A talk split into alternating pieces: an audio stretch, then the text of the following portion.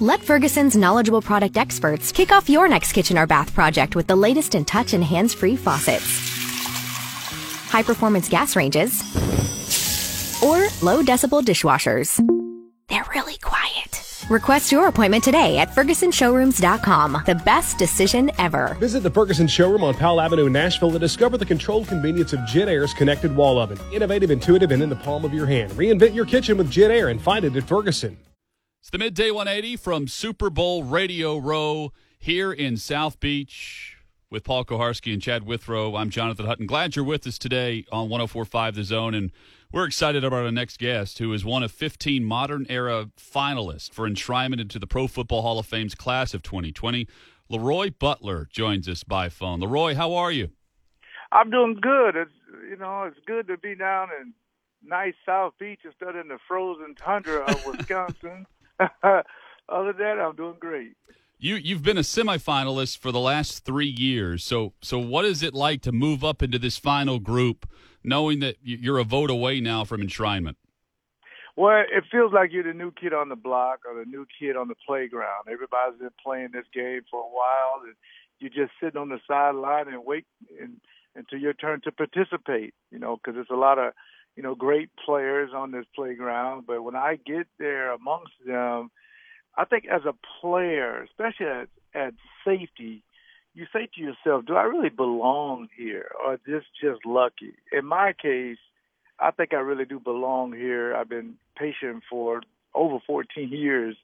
But at the same time, I am honored to be the last 15 among some great players that all of them think, I'm sure they think that they're worthy. So I'm just, I'm pretty excited right now.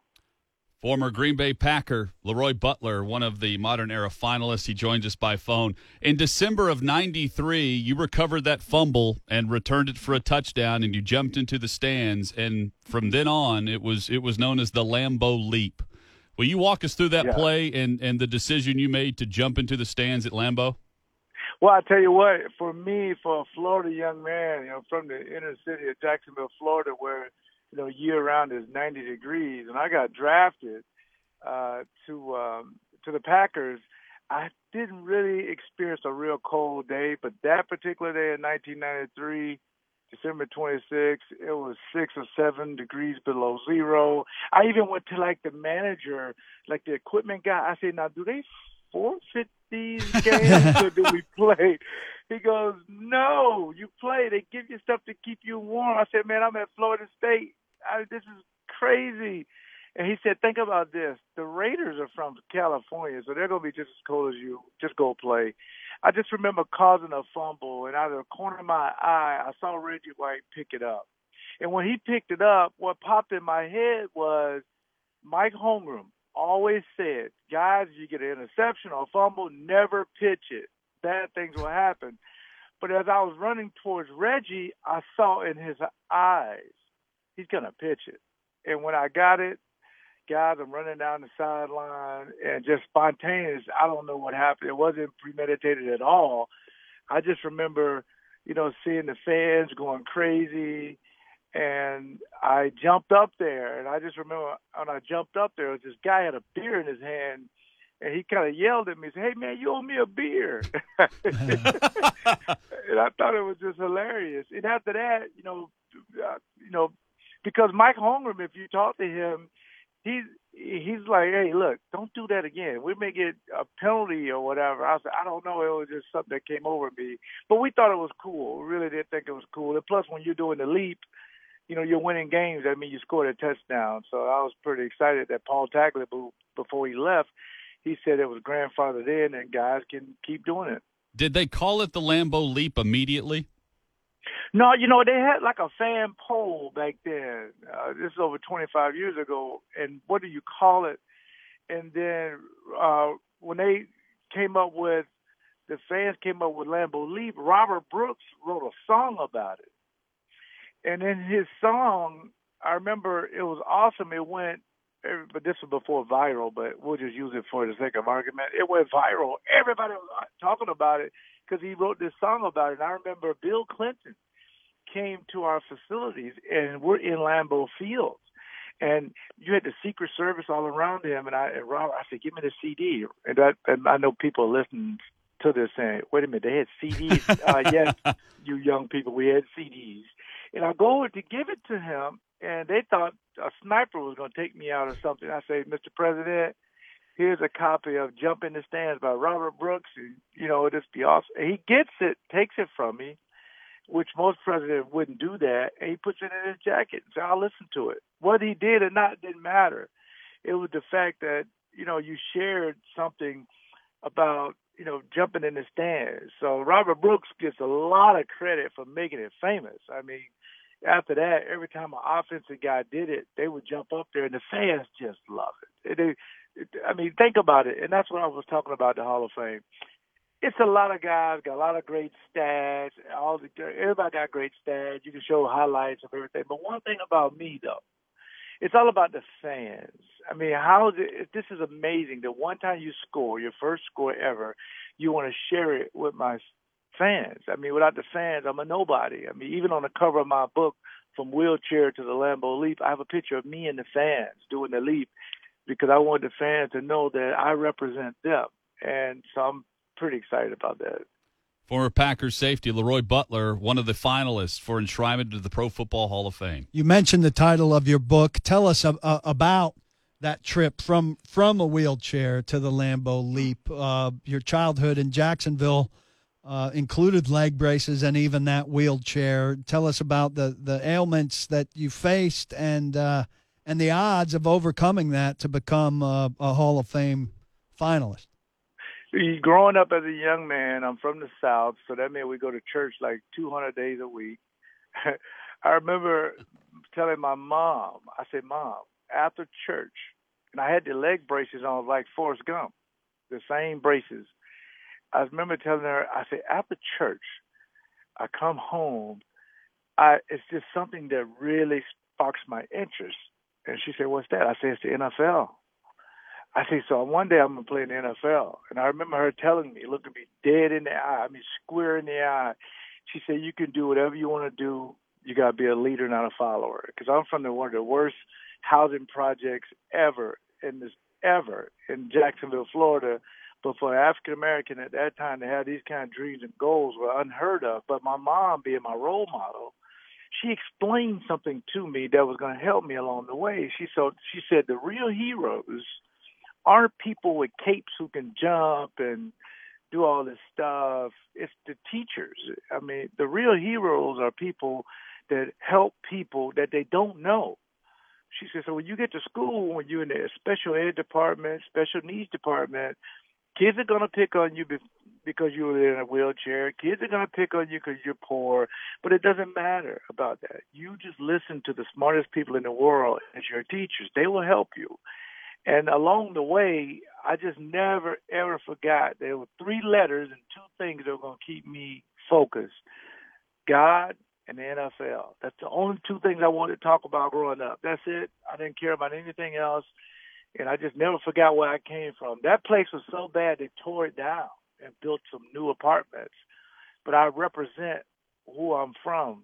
I mean, who I'm represent where I'm from and who I am, and I think that made me the person I am today as far as networking and having a good personality to be just be a nice guy. And me and my mom, she passed away three years ago. We had this discussion.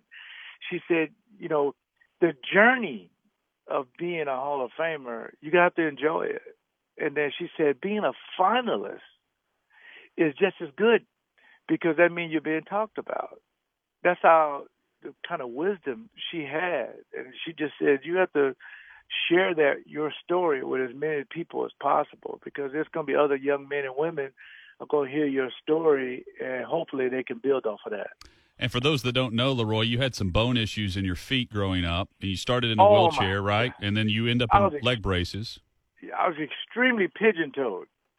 Or if you see uh, like a a penguin walk or a pigeon or something where my feet, I mean, they almost looking at each other. They turned all the way in they had to put them in these casts and literally set them straight and put them in these casts for, I mean, for years, hopefully they would stay straight. And then, you know, being in a wheelchair, my sister carrying me around, and and then I mean, the biggest day for me, the Super Bowl, was to go upstairs and being on the top bunk bed. I never got a chance to do that as a young kid, and my sister would just kind of carry me up there, and that was the biggest smile I had as a young kid. You know, and I but I used to look at my feet, and I said to myself, I'm never gonna like complain.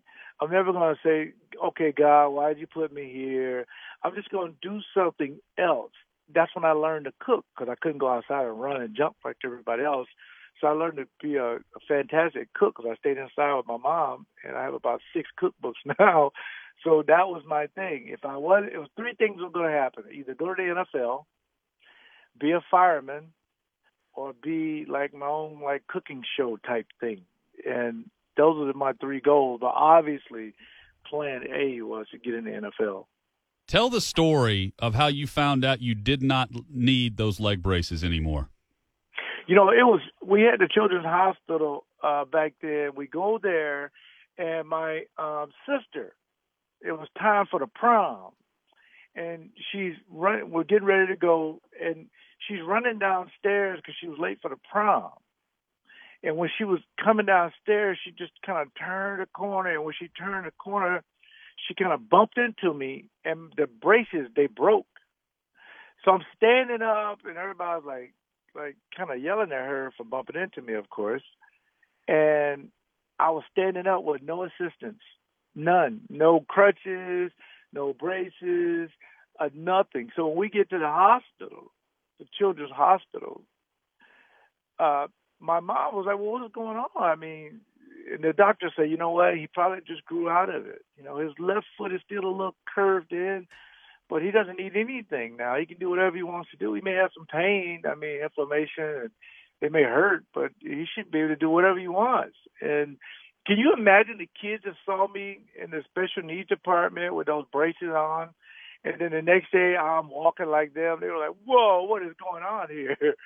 But for me, it was time for me to get my life started. It really was to go play sports. So I didn't play sports at a young age. Like I have a nephew that plays sports ever since he was five. I had to wait till I was ten or eleven, even close to twelve, to being even a part of like youth sports to where you're you can have like teammates and it's fun to you and you have to have sign up sheets and normally I had to just watch my brothers do that kind of stuff because I couldn't do it. We're in Nashville, wondering if you uh, as a Jacksonville Jacksonville guy, keep an eye on what comes out of Jacksonville. If you have any thoughts on on Derrick Henry, who went to Yulee High School down there, I, I tell you what, it was three guys that I saw that were just phenomenal: Anquan Boldin, uh, Tim Tebow, and people say, you know, they got this kid cross uh, this is a while, a few when he went to, uh, before he went to Alabama. Because I was hoping he went to Florida State, of course. They said right over there now across the little border area. That's how people in Jacksonville talk. If you're not from Jacksonville, they say they got a huge kid over there, but I think he made. He's not going to go to Miami. He's not going to go to Florida State. I'll say, wait a minute. Florida State's the best place to go. I mean, we'll give him 40 carries. And it was a guy showed me uh, some of his highlights and after that, I mean, the guy is just unbelievable. I mean, whenever you can go through a playoff, when somebody like me is sitting in a room to say to stop this guy. Okay, now think about that. We're sitting in a room. The whole game plan is to stop him, and you can't. That's truly amazing. It's just truly amazing. I I just wish you'd have went to Florida State. That's the only thing I wish. Roy Butler, our guest, you you certainly went to Florida State, and you were in the same defensive backfield with Deion Sanders. What were some of those practices like? Not the games, but the practices. Oh, oh, loud, loud, competitive, uh, competitive, loud. Um, Deion taught us how to brand ourselves. Me and Terrell Buckley, Martin Mayhew, and he just taught you to be a difference maker. I mean, you can imagine him going up to our receivers in a one-on-one drill saying, "Why are we doing this? You're never going to catch the ball. I mean, that's the kind of stuff. And he was making these guys better, by the way. But he was one of the, he was the ultimate teammate. He says, man, listen, if you can't make big plays in big games, then you're just you're just here for the uniform. You're not here to get to the next level. And that was all before the whole prime time thing started. We forgot. We never even called him Deion anymore. We just called him Prime, mm-hmm. and Time was his last name. It was like Prime Time. Everybody knew about the number two. The guy was truly amazing. Leroy, you became the first defensive back in NFL history to have 20 interceptions and 20 sacks. And I know you finished your career with 38 picks, 20 and a half sacks, 180, 181 games, I believe. Did you enjoy the interception or the sack more? Good question. Good question. I wanted to do something different. I thought as a safety, you're supposed to have interceptions. Then I thought to myself, I went to uh, Ray Rhodes. Ray Rhodes was the guy. Ray Rhodes was the guy that moved me. He moved me from cornerback to safety. And I remember him getting a. I remember getting a phone call. Getting a phone call. We must move you so we can draft Terrell Buckley. Well, I think the fifth pick. I said, okay, great.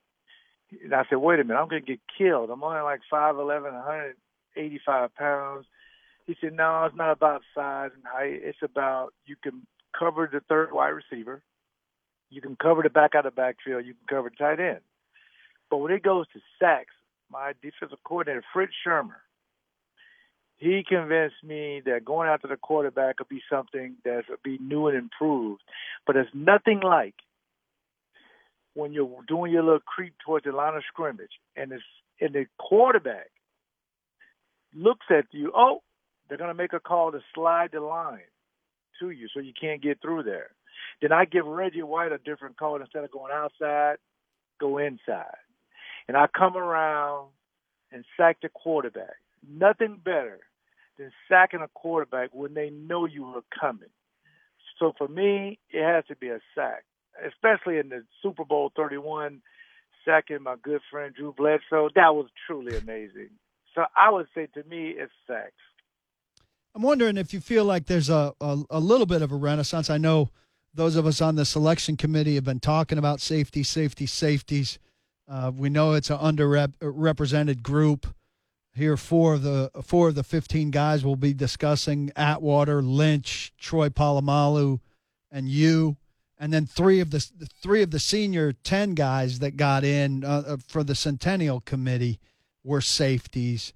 You feel like people are starting to realize you guys are, are kind of underrepresented and, uh, and and trying to right that? I agree. I mean, I think it was a logjam for a while, and I got discouraged after a while when I when I wasn't a semifinalist for years. I said, well, I guess they've just forgotten about kickers, punters, and safeties. But if you think about it, the safety position is the only position when you look behind you, you see the goal post. So you're very important. Everybody else, if you look behind them, they got help. But a safety, if a safety is making a difference in a game, you not only are you winning, but you're saving a lot of touchdowns.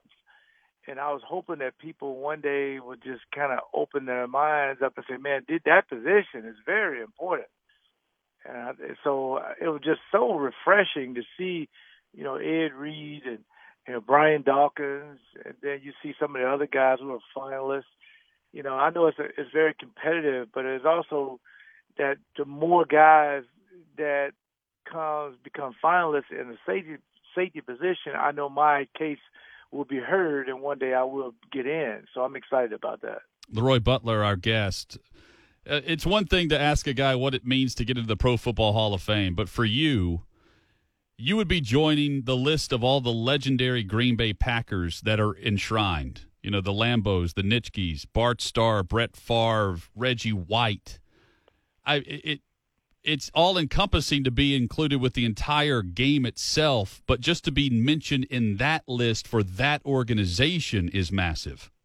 I, I really agree. After a hundred years, it'll be a, just truly amazing for me, and not to mention it's a leap year. So I mean, for Lambeau Leap. There you go. Yeah. There you yeah, go. I mean, I mean, God is good. I mean, this is the best setup of all time for uh, a fan base. I mean, who has a lot of great players in. You know, Jerry Kramer just got in, you know, and then uh, Dave Robinson. And I always, when I used to go in Lambeau Field, I used to look up and see those numbers that are retired. I used to say to myself, one day my name is going to be up there. And I know the only way you can get up there, and Bobby Dillon is the one that just recently got in. If you, if I see my name up there, my life will be complete. And that's when I would say that I represented the entire fan base to be what I think the most historical franchise because we don't have an owner. Our owners are people we see every day at pick and saves or just bump into people in the city. They're our owners, and I just appreciate the fact of even being in this position. So I represent the fan base when I, you know, get a chance to hear when the guys get a chance to hear my case and make their votes. You've got a reputation as being fantastic uh, with the media, and we can see why based on this conversation.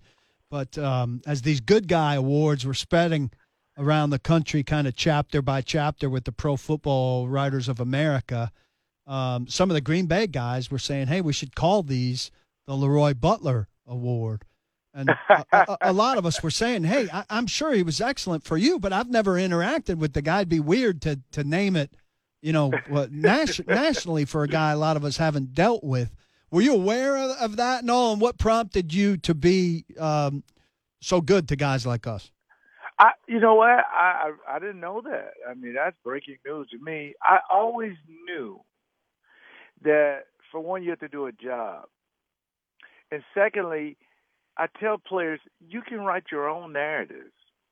If you get upset when you leave a locker room after you say you got to be forty-two to nothing, and you're upset, you're emotional. If you leave that locker room, you don't control the headlines. But if you stand there, take every question, don't be sensitive, and make it because I always wanted the media when I had good games and bad games to kind of I kind of wake up and kind of know what's going to be said because you have quotes. And some people, some players, they don't really enjoy the game enough they just want you to say all this good stuff about it, but when you get beat, which is going to happen, I remember after we lost to the Colts, they were 0 and 11 or something like that. I, the year we went to the Super Bowl, I remember they got um, we got beat, and we had a great team. And Marvin Harrison had, a, I mean, a career day. Paul Justin was the quarterback. And I remember going in the locker room, everybody was getting dressed so fast. I said, "Where y'all guys going?" man, I'm out here. I don't want to talk to the media. I said, well, didn't you talk to them when we destroyed Tampa? You you talked then? Yeah, but I don't want to talk now. Okay, fine. I waited because I wanted to let people know because I knew fans were going to know how can you get beat by this team who has not won a game and you guys got a number one defense, offense, everything. I wanted people to understand what players are going through. And the best way to do that is to be available. And that kind of rubbed me the wrong way when players wouldn't do it. Me too. Leroy Butler has been our guest. Leroy, if we're coming uh, over, we have the fortune to come hang with you one day, and you're cooking a meal. What meal are you cooking for Leroy Butler? Mac and cheese. I am the mac and cheese king. We're in. I know people think it was only one way to mac, make mac and cheese. No, no, no, no. I got the best recipe ever, ever. What's best with mac and cheese? You, you saying what goes with it? Yeah. What do you make with your best recipe? Oh, beef Wellington. All right. You get this piece of beef real quick because I know we run out of time, and you make a pastry around it. And I can get into all the stuff what you do, but it's real simple. You put a piece of beef that's tender as a mother's love. and you put the little pastry around it and you bake it and you just slice it. And then you put the mac and cheese on one side of the plate and two slices of that. Um, man, what you talking about? That's that's good old Leroy Butler cooking right there now. Paul is closing his eyes imagining this as you describe it. We're not going to find anything near that good, but we got to go find something to eat. That's right. You're very, you're very, very generous with your time. We really appreciate it. We wish you good luck. I can't wait to uh, to be part of the discussion about you in the room. And uh, you, you kind of hinted at it yourself, but uh, I'm sure if it's not this year, it, it'll be coming sometime soon. Thanks so much. Thank you very much, guys. I really appreciate it. Y'all take care. You too.